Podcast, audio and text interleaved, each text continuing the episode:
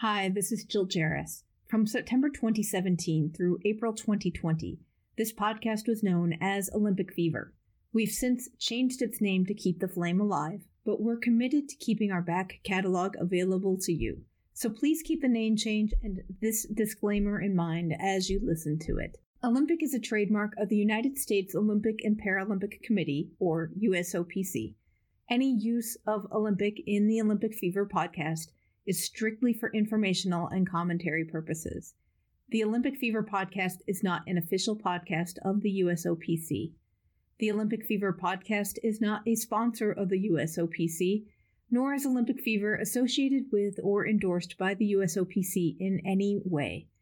The content of Olympic Fever podcast does not reflect the opinions, standards, views, or policies of the USOPC, and the USOPC in no way warrants that content featured in Olympic Fever is accurate. Thanks for listening, and now on to the show. Proving yourself, not your worth, or whatever you want to prove to the world, can only be made in the final. Mesdames et messieurs, the greatest festival of our contemporary society, the Olympic Games, is about to begin. This is gonna be close. Oh! You can do it! You can do it! Brilliant, brilliant, brilliant. But that is an Olympic championship. Ready.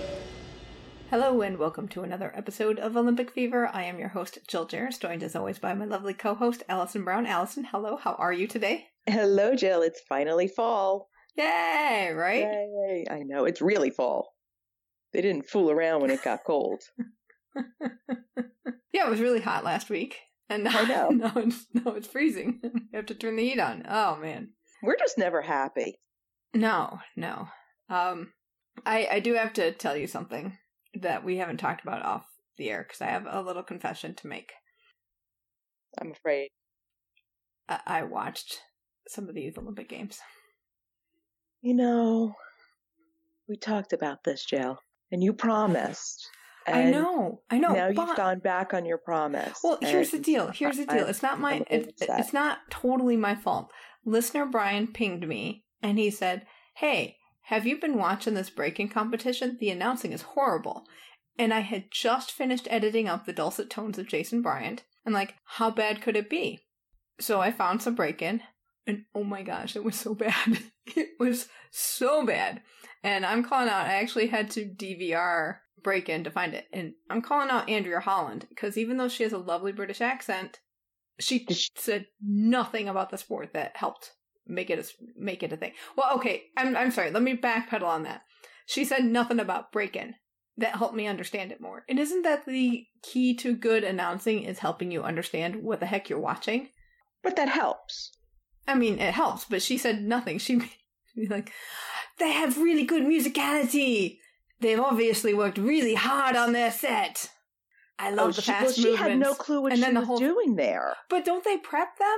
I mean, look at Jason Bryant, who did all that prep work. Wouldn't you, if you got the assignment for Breakin', find out what it's all about? And I and I'm gonna go. I might give her a little bit because it was hard to find out. Because as Brian and I were watching it live on uh, Periscope, I was trying to find out the rules since we didn't get much information from Andrea, and we were watching the mixed gender competition. And I'm, I'm I'm gonna refrain from calling it a sport because I don't think that if you tack the word sport onto your activity that it makes it a sport. So dance sport, forget it. I'm no, it's not. Because even Hey. I am a champion in couch sport. there you go. I think that could be in the Youth Olympic Games next time. B help them out with their obesity problems. right? You know, don't they talk about how kids are so obese these days? Well, if we have couch sport, not a problem anymore, right? There you anyway, go. get on that IOC. But anyway, so from what I could gather and in my little bit of research, which wasn't a lot, I will give you that. A competition was like four round. It's a battle. First off, it's a it's a battle. Oh, Yeah. So they're trying to be all street. well, you have your B boys and your B girls, and they're battling each other. And I was watching mixed gender, so it was uh, each team was a B boy and a B girl, not just mixed gender, but mixed country. Wrap Well, that doesn't even make that. any sense. It doesn't make any sense. And I was reading Book Club Claire's blog, and she had watched some of the Youth Olympic Games tennis, and it, they also did mixed doubles that way too. They mixed countries, and then when you won, they played the Olympic anthem for you. Well, did they do that because some countries didn't have both? No, they just put them. That was a that was the thing. You put them to. I don't know. Well, that just well, violates well the whole Andrea never told us how. They just said that was it was mixed gender. Yeah, That And just mixed country. violates the whole point of the Olympics. It's competing for your country. right. So upset about that. Oh, Yeah, right. So they have some. They don't tell you how it's judged. You have four rounds within a battle, and I guess they get like ninety seconds. Each pair have a maximum of ninety seconds, and they take turns either going one at a time or the the pair will go together. And part of the judging, you know, it's based on creativity, uh, physical quality, um, interpretive quality, artistic quality, and some of that is personality. And some of the personality means, like, I'm going to get up in your face, team on the side, and show you, hey, I got the moves and you don't. oh, Word. Lord help Yeah, me. there. So there'd be a little bit of that, but like, I have no idea after watching Breakin' for way too long, what is a good move versus a bad move versus a hard move when something doesn't work. I didn't know if popping and locking was good or freezing and feeling was good. I, I don't know. I don't know if a spin on your back is better than a spin on your head or doing something on one hand and two hands and mixing it up. I, I don't know. Nor do I you re- really want to know. Nor do I. Well, you know, when you're watching and you're trying to figure out, you're going like, "What the heck is going on there?" And there's always a kind of point of pride when you can figure out a, an activity. Um, but this I could not figure out. I was the only the only the only thing about it that was really slightly awesome was B girl Ella from Austria, who I don't think she did well in the singles competition, but in the in the mixed pairs, I think she might have won gold. I don't remember, but she looked the part of 1980s break-in. She had on like gray baggy sweatpant type things, this big baggy shirt that had her name on the back, and she had this big red curly fro like hair, and it was pretty. That was pretty awesome. Oh dear. But yeah, and then they they they compete under nicknames, and you know I live in the world of roller derby, so I understand roller derby names. But it was really weird to say to see like b boy Bad Maddie and that. It was Oy. Yeah. So I'm not impressed, except for what you will hear is that everybody was super excited about it. The venue was packed. It brought a lot of energy. So they're going to be putting that. And, you know, the venue was packed, but you know what? Tickets were free. And the venue. and it's a good show. Yeah, you watching a show. You're, and you're talking maybe a thousand people were in the venue. Tops. Okay, so Probably less. Monster truck shows are also always packed. Doesn't Right. mean they should be in the Olympics. right? So Just saying. that is my and that is my experience with these Olympic Games. I'm very sorry. Not sorry. We'll have to bring this up in couples therapy that you went back on your promise. I blame Brian. Don't go blaming other people for your failings, Jill. he just couldn't help Brian's himself. not responsible. so I'll take it up with him later. anyway, let's go back to Olympics because that's where the Let's real go back fun to is. happier thoughts. Yes, right. And speaking of happy thoughts, we have this interview that we did this week makes me so happy because it was so cool. It was. It was a little too cool. I, I'm once again proud of us that we weren't like, oh my God, we love you. I'm always proud of us when we don't embarrass ourselves. Anyway, this week we talked with Dawn Harper Nelson, who is originally from East St. Louis, Illinois. And Dawn is a two time Olympic medalist in the 100 meter hurdles. She won gold at Beijing in 2008 and silver in London at 2012. She's won four U.S. titles, four Diamond League titles, and silver and bronze at two World Championships. In 2016, she tried to make her third Olympics and missed the team by 0.01 seconds after an injury during the competition. And just this year, she retired from competing and she ran her last race at the IAAF World Challenge meeting in Zagreb, Croatia. Our conversation with Dawn was so fascinating that we lost track of time. So we are actually splitting this one up into two parts.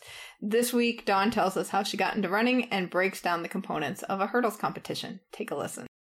First off, you're born in East St. Louis, and for me, that uh, I, I vividly remember when I watched LA 1984, which of course you don't remember, but Jackie Joyner, Kersee, and Al Joyner were from East St. Louis, and that was a really big deal. How did they play a factor in your running existence growing up? Yes, Jackie Joyner definitely did. When I started track at the age of 12, I don't remember if it was that the first summer or the second summer um, that I was out with the East St. Louis Railers. That was the summer track team and she came to the track, and she came out quite often. When she came to the track, you know, she's talking to us, you know, letting us know, like, whatever your dreams are, you know, work hard, and, you know, things like that. And she pulls me aside, you know, and she says, you know, I see something special in you, you know, just keep working hard and keep going for it. And, you know, the kids are like, wait, is Jackie just, wait, me? Like, is she talking to me? You know, so for me, you know, that was really just inspiring and just, you know, like, uh, uh, moment, just keep talking to me you know, she sees something special in me. So for me, I mean, you know, that stayed with me. And then being raised just in East St. Louis, you hear about Jackie Joyner Kersee and Al Joyner all the time. You know, just the positive things, you know, they've done. And you just hope that you can be, you know, just walk a little bit in their shoe steps. So, footsteps.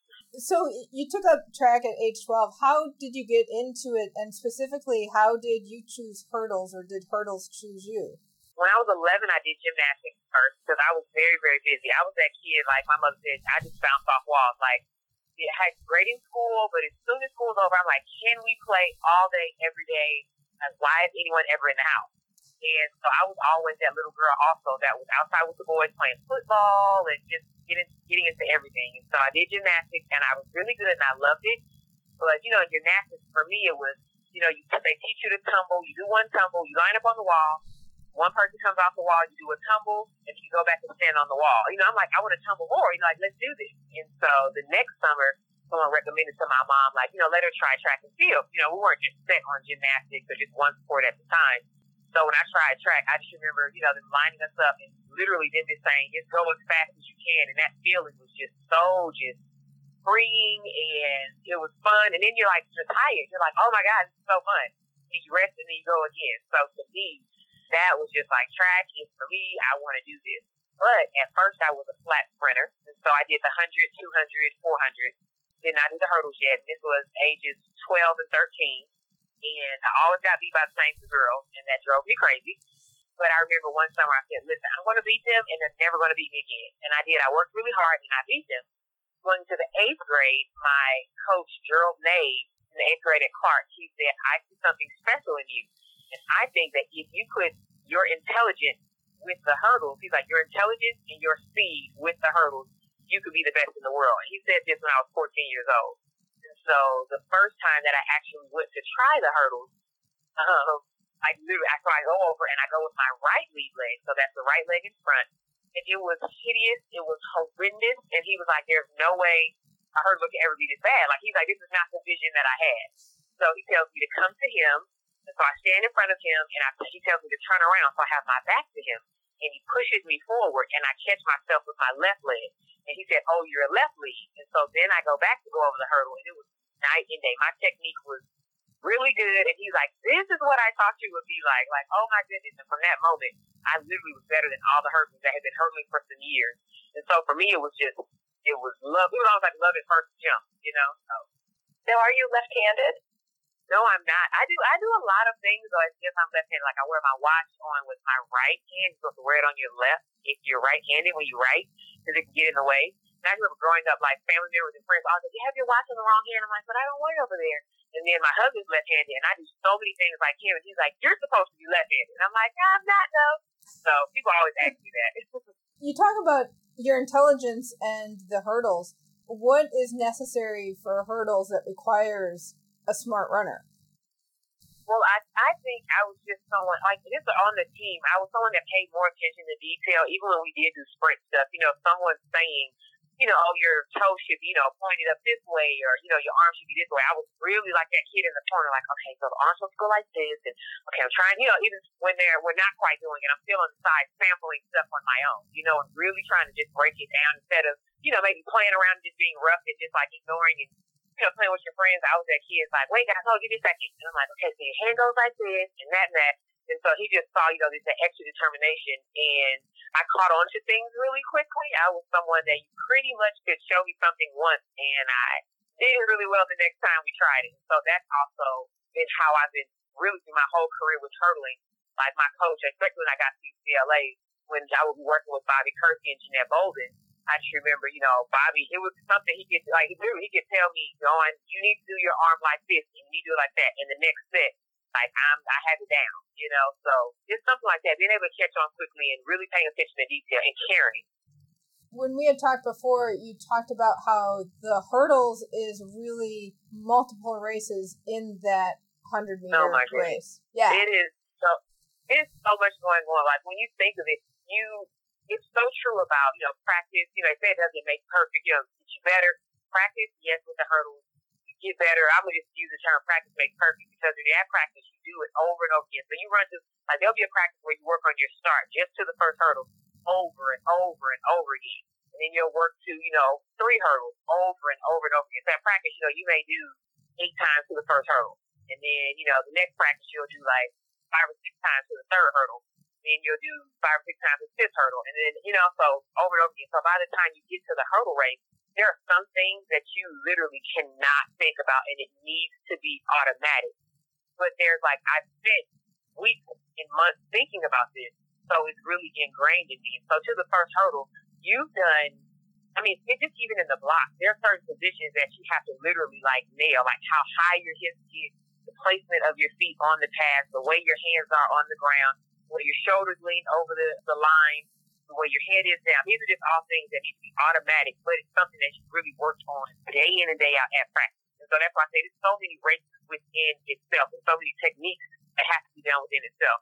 Then you have the different heights of each hurdler, so then that plays into the position of the block. That's why you'll see some people, you know, say somebody's blocks look closer to the line, further back from the line, their head's down, somebody's head is up, and you're wondering like what all is going on there. It's like different heights, different weights, all of this plays into what it takes to do these ten hurdles ten different times. Because the beginning of the hurdles, the first three hurdles, you feel totally different than the middle four hurdles and then the last three hurdles. Just literally by the time you get to the last three hurdles, not really about who can go the fastest, it's literally about who can maintain and not break.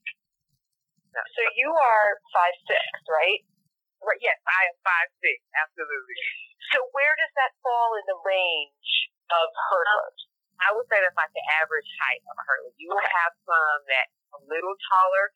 There is a such thing as I can't quite say, oh, this height is too tall for the hurdle, but you can get almost a such thing as too tall because then you'll run into problems of how close the hurdles are. But then you have issues if you are kind of too short because then, you know, the hurdles will feel further away. So there is a, if you will, a sweet spot. But then you'll have someone that's taller and maybe has shorter legs. So it's really about the build and how you work with your own body. So five six though typically is. I mean, you'll see a lot of us stand side to side. It's funny. We'll, we'll come over like, how tall are you? How tall are you? You know. So. Yeah, I could. I'm five feet tall, so you know the hurdles. It's like high jump for me. yeah, that's my mom. It's so funny. She's like, I could have never. And I'm like, ah, maybe. I don't know, mom. You're a little short. You're like five. You're right. You might be right. So when you look at the the race, like how many do you know? How, how many steps do you take between a hurdle, and how well how many? Once you start, how many steps are up to the first hurdle, and then how many are in between each? Well, the first hurdle you take eight to the first hurdle. Now, I don't know if you guys have noticed, but sometimes some women have experimented with doing seven steps like Sharika Nelvis, when she first came out of college, her coach had switched her from eight because she's a taller hurdler, Mhm. has longer legs, and so he said, you know, he felt like maybe it would be better for her to do seven steps. When you do seven steps, like you really have to open your stride to the first hurdle. Be very, very powerful. So it's not you'll see them. They won't look fast, but they'll look really strong. So typically it's eight steps. The majority of us, like all of us now, pretty much do eight steps, and then in between it's three steps, and then five steps off the last hurdle. Okay, I'm just trying to. I'm, I'm absorbing that and saying that is so precise and exact. And it has to be. It literally it has to be, and there is a sweet spot for where your last step needs to be going into the first hurdle. And so if you look, typically about all of us, our last step, our eighth step that hits before we take off over the hurdle, everyone's foot is placed is about the same because you just, it's just you can't be too close. Like there's a such, and that's why you'll sometimes see people crash because you kind of get caught up in the race if you're all really close getting out the blocks and you know, it's like you get caught up in just racing and you're like, well, we are not 100 hurdles. We still have hurdles. So you always have to race, but there's a sense of feeling yourself and feeling where you are. Now, if somebody's crashed, if someone crashes next to you, Mm-hmm. how hard is that not to throw you off? Oh, see, it, okay, so if they crash, that can be hard, especially if you're like side by side. Because you're side by side, typically you both have kind of felt each other's rhythm.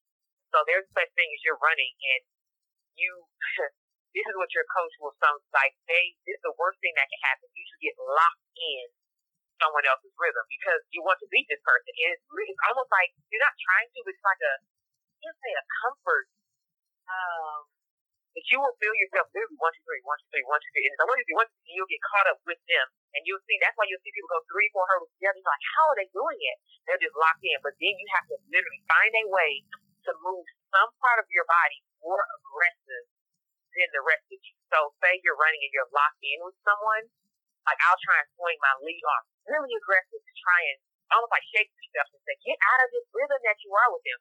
Because if they do make a mistake, then you feel like, oh my God, you almost feel like you're making a mistake. You cannot be caught up in their rhythm. And it can be dangerous because our hurdles are almost touching each other. So if they hit their hurdle, sometimes it'll rock your hurdle. And we're like, we skim the hurdle so much that it will throw you off. So it can be very, very dangerous. What do you do to get as close to the hurdle as possible? Because you, you just want to skim over it and not Yeah. be a, you know, like a racehorse that jumps. Right. Trying to, you know, get close to the hurdle. That comes with, you know, a sense of confidence because you can't be afraid. So it's fearlessness. That's why I say to me, the hurdlers are some of the most fearless people probably on the planet because you have to be a little like, what's wrong with you to want to run at 10 hurdles as fast as you can and say, I'm going to stay as low as close as possible. So I think a lot of that also comes with doing hurdle drills when you do hurdle drills, you get comfortable with the hurdles. You get comfortable with feeling your own. Like this is about how high my leg needs to come to go over the top. Because I mean, now I don't think about oh the hurdle. I don't have to really look at it to say oh it's this high or it feels like this. I know. I know the feeling of my lead leg feels like it comes here and then I snatch it back down. So I don't have to say where is it or you could almost hurdle, you know, almost semi like with your eyes closed and not really looking at it because you know, like as long as the hurdle's there, one, two, three, I know leg comes up, leg comes comes back down. So it's about, you know, like I said, doing hurdle drills, getting comfortable with your own body, and then you, you just cannot be afraid. You cannot because literally you you've taken one hurdle, two hurdles, three hurdles, but you're still not at your fastest, and you have to keep pushing it harder and harder and harder. I mean, literally for like the rest of the hurdles. So you cannot be fearful. One of the other things we talked about is the fact that even though it's a short race, you need a lot of endurance because you got to go Absolutely. through multiple rounds of, of the same race. So what what do you uh, what kind of endurance do you need, or what do you do to get that endurance? Well, for me, I do a lot of training as if I'm like a 400 runner. And for some people, you know, I know some hurdlers, hurdlers are kind of now starting, the ones that are racing now are getting a little more into it where you'll do like 400, 450. Like I still do 600 meters, like at practice. Type of thing that I do. And I mean, for a 100 meter hurdles, you can say that's so unnecessary. But to me, it's also a mental thing because I know that's just how I've been trained since high school. I've done long workouts like that. Like even in high school, I did cross country. So for me, running long is just a part of I get really strong there, then I feel like I can almost do anything when it comes to hurdles and sprints. Um, because it just, I don't, I never get tired. And so for me, when I do workouts such as 600s 450s or 500s, when I get to the hurdles, when we go to Olympic trials or we go to the Olympics, you know, you have three rounds. And it used to actually be four rounds. And so the first round, obviously everyone feels good. You just like, you know, you just basically, if you're ready, like typically I am to go like 12 3, you just jog it through the first round. So if I go 12 7, 12 6, in the second round, you know, that's when you turn it up because you have to race for a good lane. But you may go like 12 5. And 12 5, if you haven't trained the endurance that you need, that can take something out of your legs. Because think about it, only, mm, only like an hour 45 or hour and a half later, you have to then probably go and try and run a personal best. So you have to run a personal best, your legs cannot feel like they really, they need to feel like they're warmed up and not like, man, we just ran really fast in that second round, you know? And so for me, that also, I know when I do 450, 500, 600, when I get to the finals, when I line up and I look at my competitors, I'm like, I know that you have not, there's no way you pushed your body where I pushed my body, you know? And so it's also a mental thing for me to say, I'm ready to go right now because my body is in the best shape of its life. I pushed it to just barriers that, you know what I mean, no one else has, and it's time to go. So I just seen people that will run really good first two rounds and then get to the third round. And literally, I talked to them after the race, and they're the thing is, it's like I just have I, I was just I don't I didn't have any pop, so we say I didn't have any pop. Mean, you can run ten hurdles, obviously, but to say you need to hit gears in the race, like the gun goes off and you get out well, and then everyone at the Olympics, everyone is going to be at the first hurdle, second hurdle, third hurdle, fourth hurdle, fifth hurdle. Then the race starts to develop six, seven, eight. You know, who's going to make the mistake? Because you also have to mentally be prepared. And so, like I said, for me, when I do these hard workouts, mentally I'm ready to go. So if someone's with me at hurdle six and seven, I'm not thinking, oh shoot, panicking, like what should I do? I'm like, I, my mind is sharp and I know exactly what to do because I am ready for this race. Like I'm no oxygen. I don't. I feel like I even have more oxygen. You know what I mean? So everything is just really primed and ready to go. And that's why I feel like you have to be in shape because those rounds, I have seen so many people that they get to the finals. And think about it, you can run a really good time in the first and second round, but no one makes a statement. And this is what my coach said. You cannot make any statement in the first and second round. Statements are only made, proving yourself like your worth or whatever you want to prove to the world can only be made in the finals. So that's what you have I'm always amazed at thing at, at track and swimming both because they have the multiple rounds. Mm-hmm. And especially with something like hurdles where you're going so fast.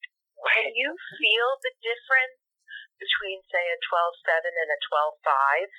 It's amazing. When you're primed and ready to go, 100% you can feel it. I remember in 2015, I was at our USA Nationals, and there was, we did the first round.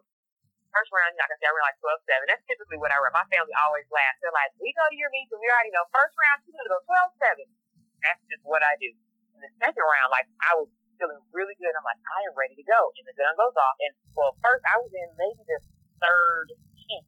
Okay, so first round went, I mean, first heat went, second heat went, and everyone was running like, they were like 12 4, and then like a 12, what else? I think like two 12 4s. And they were wind aided, but I was like, why is everybody running so fast? I'm like, listen, only the second round. You know, I'm like, everyone calm down. We have, you know, the finals in like an hour and a half. And I remember my round, I had a younger athlete running. And I was like, oh, she's going to go try and prove something. Like, this is just, oh, you got to be kidding me. It's going to be pointless. And the gun goes off, and we're running, and we are once again locked into each other's rhythm. And we were at hurdle five and six. And I said, this rhythm is too fast for a second round. And so I shut it down and give her first place because I, I know, I think it was the top two or three went to the finals. And I could tell I was in a comfortable second when I was going to shut it down. So I said, I'm going to give her that run. She ran 1238 and I ran 1240 something. And I was like, and I knew, I just knew I said this rhythm. I was like, it's like a 12 the rhythm. It's too fast. It's too fast. Because you just, you know the rhythm at practice. Because think about once you do it so many times, you can tell, okay, my turnover is, okay, I'm taking that hurdle really fast. That one came up fast. Need to slow down. I, you know, for rounds. And so, like I said, I ran like a 12 4. And then came back for the finals. And that athlete was, she was gassed. She had nothing left. I was like, yeah, you went 12-3 an hour ago. And I'm like, that was, I mean, it was a huge PR for her. So it was just like, that wasn't necessary for the second round. And it's really that is what you need to understand and learn your competitors of. Hey, this person's ready to go here. This person's ready to go there. This is what it's going to take for the finals. And so that's why you need to know in a rhythm. I'm at 12-6. I'm at 12-7. I'm at 12 this or that. And 2012 in the second round, Bobby told me that I need you to go out there and PR. You need to go and run 12-4. Uh, I had my PR was 47 at the time. He says you need to go 12 faster than 12:47. And so I go out there. No one else is going to go that fast because he knew the finals was going to be extremely fast. So he you need to wake your body up. I go out there, gun goes off. I'm running, and I saw that this is right here. I'm, I'm still just locked in, like rhythm, arms. It felt like practice. It felt like felt like I was cruising, but it was because I was ready, and I went 12:46. And I remember I crossed the line. I said, "This is about 12:4." And I crossed the line. I was like, "I am. I can feel what a 12:4 feels like." I could not believe that I was ready to go that fast. You know, so you train so much, and once your coach, you know, really primes you and has you ready to go, you should be able to tell what it is. I feel like if you're an elite, elite athlete, you should not always, you should not always, when you look up at the clock, you're always surprised. You should say, no, I knew exactly what that was going to be.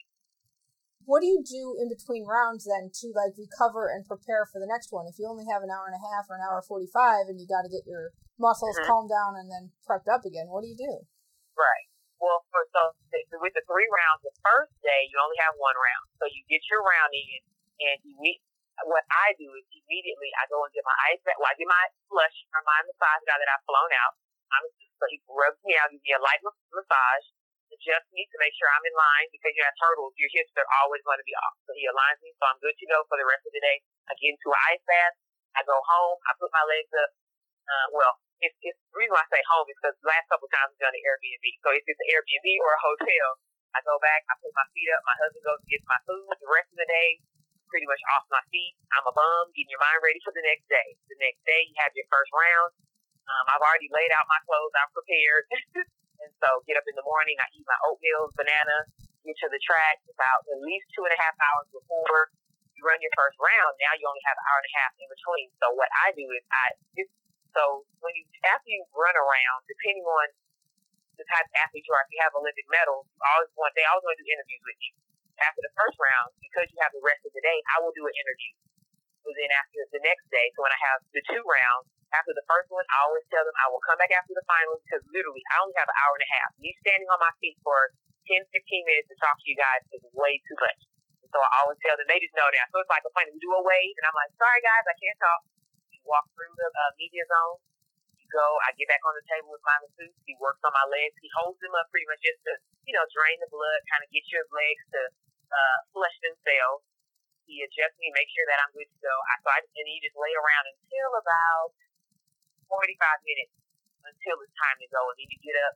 You really, you don't do your full warm up because the only hour and a half, your body's not completely calming down because your adrenaline is still going because your brain's still going.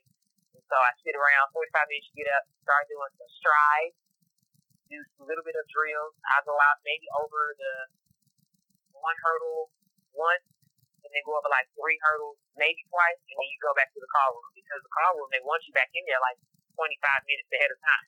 So you're only giving yourself, you know, what I mean, like 25 to 30 minutes to do another shakeout.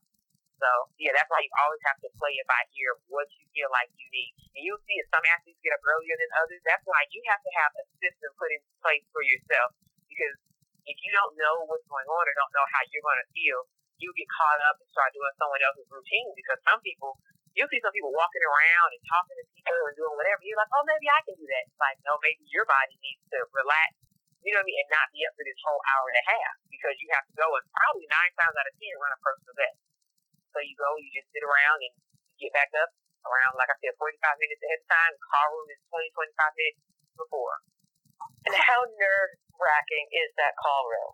Um, it can be very, very, very, very, very nerve wracking.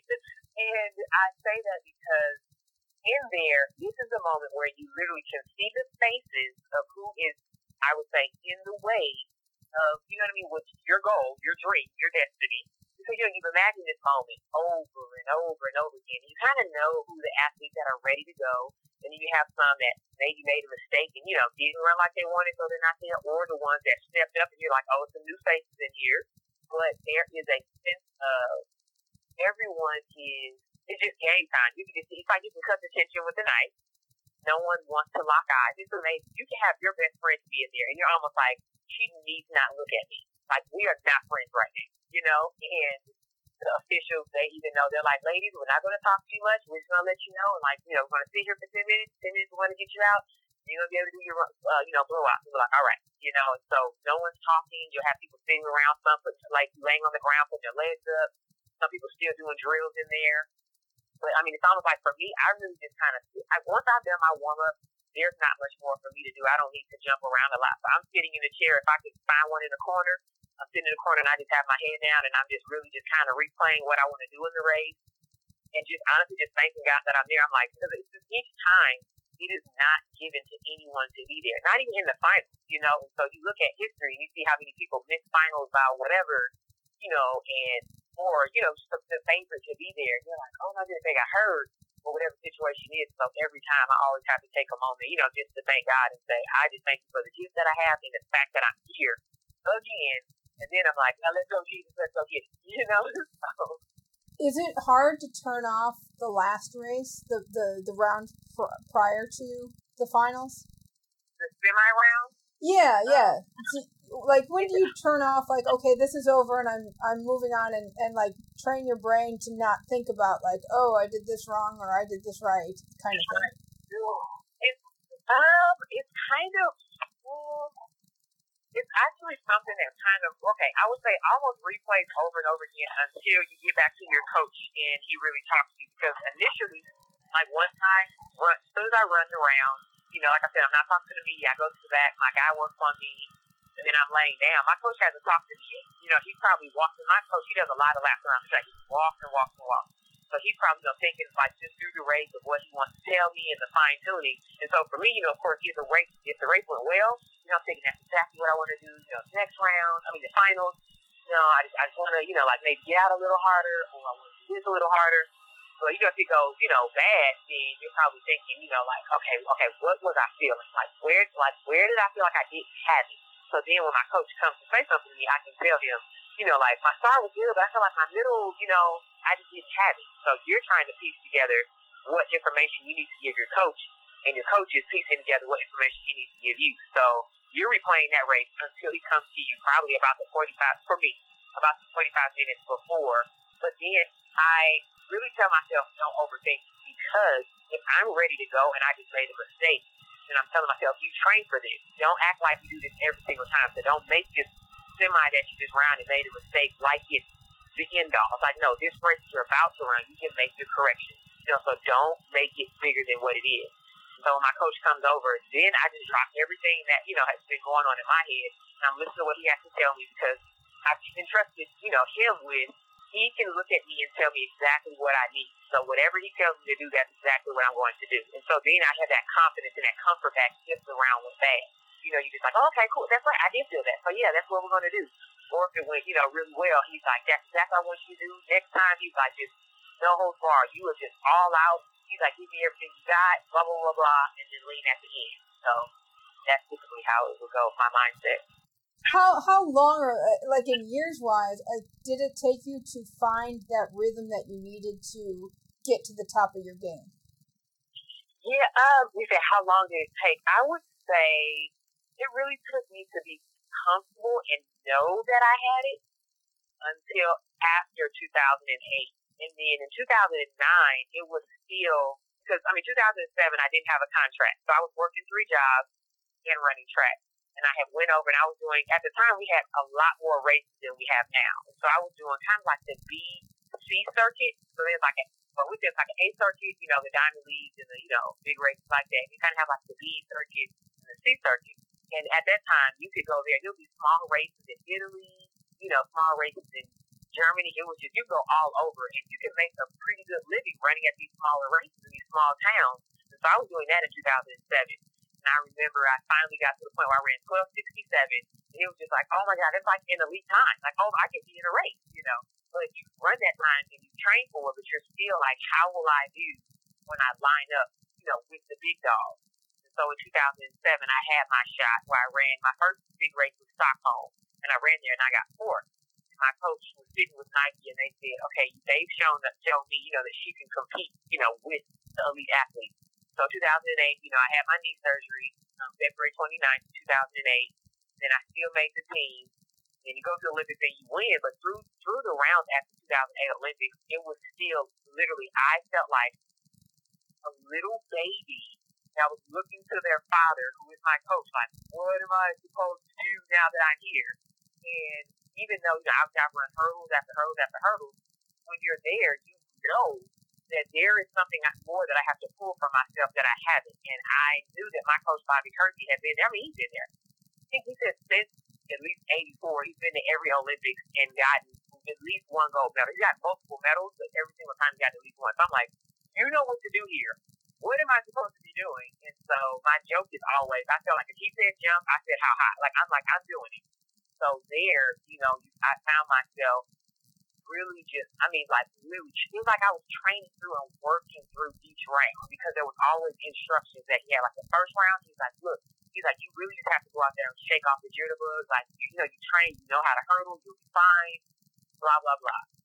The second round, he's like, I need you to go out here and I really need you, he's like, to win your heat because you need a good lane. So he's like, you need to go about 12 6, this and this and this. And I go out there and I'm winning my heat and I clip a hurdle and I ended up getting second with 1267. I think Damu Cherry ended up winning the heat. And she ran like 1266. And, and I was like, first of all, I was like, yeah, my coach knew the times I needed to run was just crazy. You know, but so then I came back to the finals, you know, and I'm looking at him like, oh my God, we made it to the finals. What do I do now? He's like, okay. So, you know, talk me through. He's like, I want you to get out there. He's like, Dawn, you have to get out, but you have to run with blinders on. Because he said, he's like, in the Olympics, you just never know what could happen. So he said, I want you to run like a horse with blinders. He said, I don't want you to know what's happening to your left or to your right. And it's so crazy that it played out the way that it did. And he's like, I don't want you to know until you lean across the line. I don't want you to know how you done until then. And so, you know, for me, literally, I was just like, okay. So that's what people always ask me, like, you know, did you know what happened? I'm like, no, my coach said, I don't care. Like, the whole place will blow up. You don't know it until you lean across the line, you know. And so it's just for me, like I I walked through each and everything he told me because I really felt like, I felt like a baby that said, okay, left foot in front of right foot, right? But then when it came to 2009, I felt a lot more confident in how I was running. And I knew, I kind of knew like my style, my strength, which would be the ending. But you still, I feel like 2009 was still always that like, I keep this up? You know, okay, 2008 was, you know, like I, you know, ooh, I did it in 2008, but it's like I did on the big stage, but now you have to do it over and over and over again. And now you're getting paid all this money to come, and now I have all these pressures. You know, before no one knew who I was, no one cared. They're like, I there's that one girl I think, uh, you know, from UCLA. Now I'm here, you know, and I have to compete at this level. 2009, like I said, I'm trying to find my footing. So by 2000, like 2010, I didn't didn't have knee surgery. But uh, in 2009, I really felt like I kind of knew my style. Like I said, my strength. 2011, it was just I, it, you literally turn into mentally turn into a different person because you line up and you know what you're capable of, and you're like, I know I can win this race. The other ones are like, I know I can win it, and I hope I do. But these are just like, no, I'm supposed to win so I'm going to win and that gives you a totally different um, confidence in your running. Thank you so much, Dawn. Next week, we will talk specifically about Dawn's Olympic experiences and her attempt to be a three time Olympic medalist. And I'm not going to lie about next week because there were tears. There were tears. I, yes, I don't know. On you, I got a little teary. And uh, I, know I, I was glad we couldn't see each other. Yes, exactly. Yeah, that would have been much worse. That would have been so, embarrassing. But it's a fascinating story and one you won't want to miss. So be sure to tune in next week. Um, you can catch Dawn on social media at dharp100mh. So that's a D Harper or D Harp 100 meter hurdles. Uh, she's that on Insta and Twitter. And she is Dawn Harper Nelson on Facebook, and her website is dawnharpernelson.com. So yeah, I when when we were doing some research and I saw she was born in East St. Louis, Illinois, I immediately went back to all of that coverage on East St. Louis and you know just how the Joyners came up from East St. Louis and just wowed everybody. What is in the water there? It's Mississippi. It's by the Oh. Mississippi. It's because they they make some fast people out of that town. Do make Holy fast cow. people. It was so cool though, because I just it was it's cool to see that tradition continue Yes, with her. Oh, but she's and- kind of the the second generation, yeah, right, because they were so much older. right. I Oh, know, I love it. But she was fantastic to talk with. Yeah. I, I don't know if you caught. She posted. She did it. She mentioned the TED Talk. I'm not Mm-hmm. sure if, if we we are going to include that piece.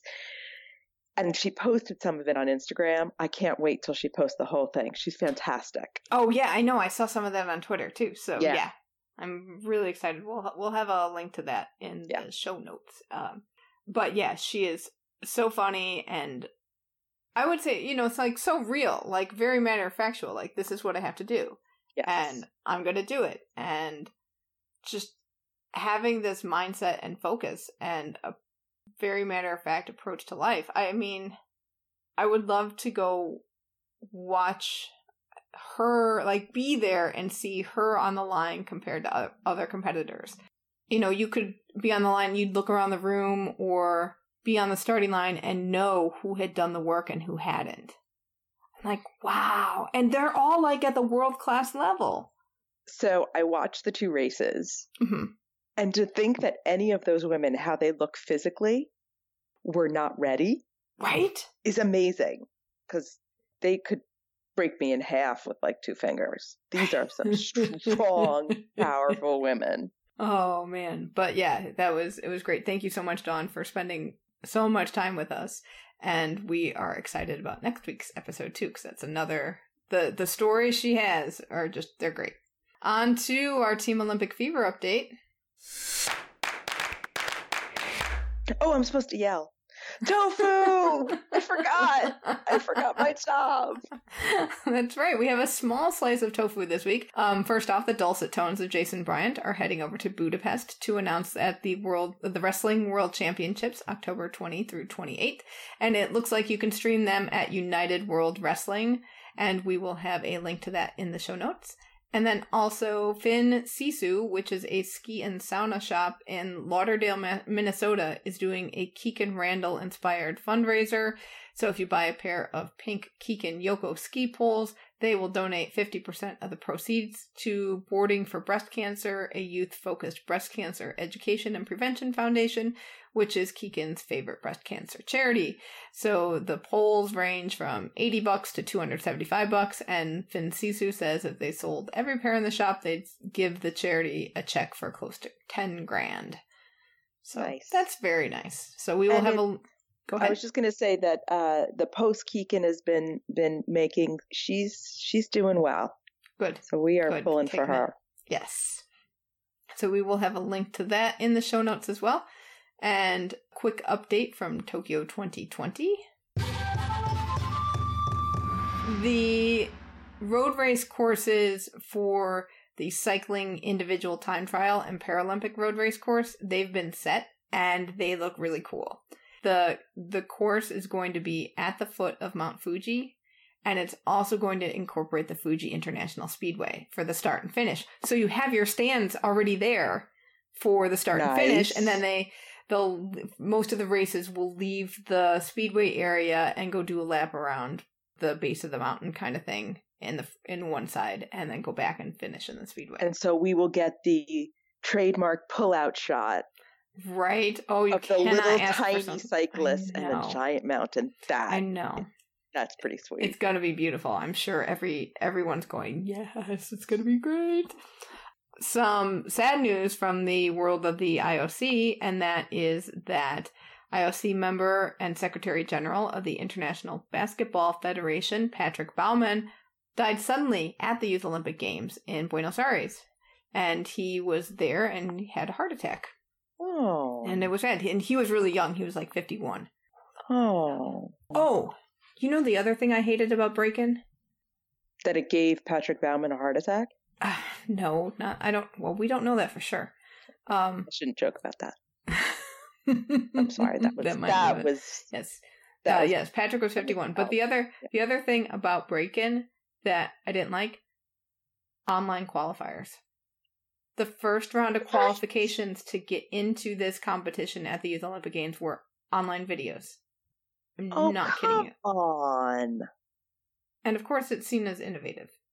No, and that's exciting seen and fresh cheating because you can record it as many times as you want. Part of being an Olympian is you have to perform at that moment. Apparently, you don't that's get a not Second Part of- take. it's not part of being a youth Olympian. I think there were qualifiers beyond that. Like then they had battles that um This is not American Idol. Online qualifier. then they had in-person qualifiers after that. And then the approximately 100 B-boys and B-girls uh, went to the Just World stop Youth saying Break. that. That's what they call them. They call them B-boys and B-girls. I know, but I'm sorry. You are a Midwestern woman. Stop saying B-boy. I think I have a new goal, and that's to be hired as the announcer for Breakin'. Well, it doesn't sound like you have to meet too high of a standard. You don't. You don't. You really don't. And you don't even need to know anything about the activity. That's right. Anyway, back to back to our sad news. So yes, Patrick Baumann sadly passed away. He was actually thought uh, inside circles thought that he might have become IOC president one day because he's been leading FIBA for so long. He's been an IO. Uh, he'd been leading FIBA for 15 years. He'd been an IOC member since 2007. One of his big initiatives was popularizing three on three basketball, and it was in the the Youth Olympic program. It's in the Olympic program for Tokyo, and he's one of the big people who pushed that idea. So apparently, I think that's been popular too. I don't know. Haven't been paying attention, but but it's very sad. I mean, that was really shocking, sad news. So our thoughts are with his family and friends and colleagues. Uh, pretty big loss. Yeah. So for us, we're gonna have our book club meeting soon. Are you Yes. reading? Are you I reading? am. I have moved on. I have gotten my copy and I am reading. Okay, and that is Running for My Life by Lopez Lomong. And you can, uh, it's been around out for a little while, so you can get it at bookstores and your local libraries. And if you like audiobooks, consider going to audibletrial.com slash fever. And when you sign up for a 30 day free membership, you can get a free download. And you might choose Running for My Life by Lopez Lomong. So we will be getting Book Club Claire back in here soon and talking with her. I'm really excited because Claire is great to have on the show. I know. I love Claire. So, and also don't forget that uh, if you like what you hear here, consider being a patron. Uh, we are at Patreon, and that our our site is patreon.com slash olymfever, and we have a lot of different levels of membership and different uh, giveaways for our patrons. Any patrons, uh, any monies from patrons and merch sales, which we are at teepublic.com. The merch store is Olym Fever. Those all help us keep the show going because there are a lot of other expenses. It takes a lot of time to research people, get interviews, uh, conduct the interviews, and put the show together. So any any kind of money that we can get to help offset that is greatly appreciated. And also, we do have a Facebook group which is growing. Very excited. We've been having fun. We have been having fun there. So if you go there, you'll be able to hang out with your people and chat Olympics, and you might get an early look at what's coming up in our shows. And some very funny opinions on uh, a few a few things. Just leave it there. I guess we I got to go to the group now Yeah. to see what's going on. And as always, we would appreciate it if you would tell your friends about the show, share the show on your social, and let people know this exists because we know there are more Olympic fans like you out there, and we love to get them in our community. On that note, I think it's good for another week. I'm I'm just exhausted watching Dawn do the hurdles. Really? Are you're exhausted? Because okay, so I saw. I'll have to put this up on the show notes too. I saw a video from Shape magazine. Did you see this one? No. Okay, so she's talking. It's it's inspirational, and she's talking about her hurdles and approaches. But and they have while she's doing the narrative, they're having clips of her training, and it's got all these hurdle exercises in it. And I just want to run down to the local track because I know they have hurdles. I don't know if they're still out, but I just want to do some of those now. Not You jump over the hurdles. I haven't been able to jump over a hurdle in ages. I can't jump over a hurdle because it's like chest high for me. I mean, I would have to dive over a hurdle. Dive rolling over hurdles. That would be a good one. Could add that to the Youth Olympics. There you go. I bet they're up for it. If it gets the B boys going. Lord. Well, on that note, I guess we should call it a day here. Yeah, I think so. I think I've insulted my uh, my friends enough. All right. On that note, we'll wrap it up for this week, and we'll catch you back here next week for more Olympic stories. Thank you so much for listening, and until next time, keep the flame alive. Stay in touch. Email us at olymfever at gmail.com. That's O L Y M fever at gmail. You can also leave us a voicemail at 530 763 3837. That's 530 70 fever. We're on Twitter at Olymp Fever, and you can join in the conversation at our Facebook group, Olympic Fever Podcast. Thanks again for listening, and until next time, keep the flame alive. You are a Midwestern woman. Stop saying B boy.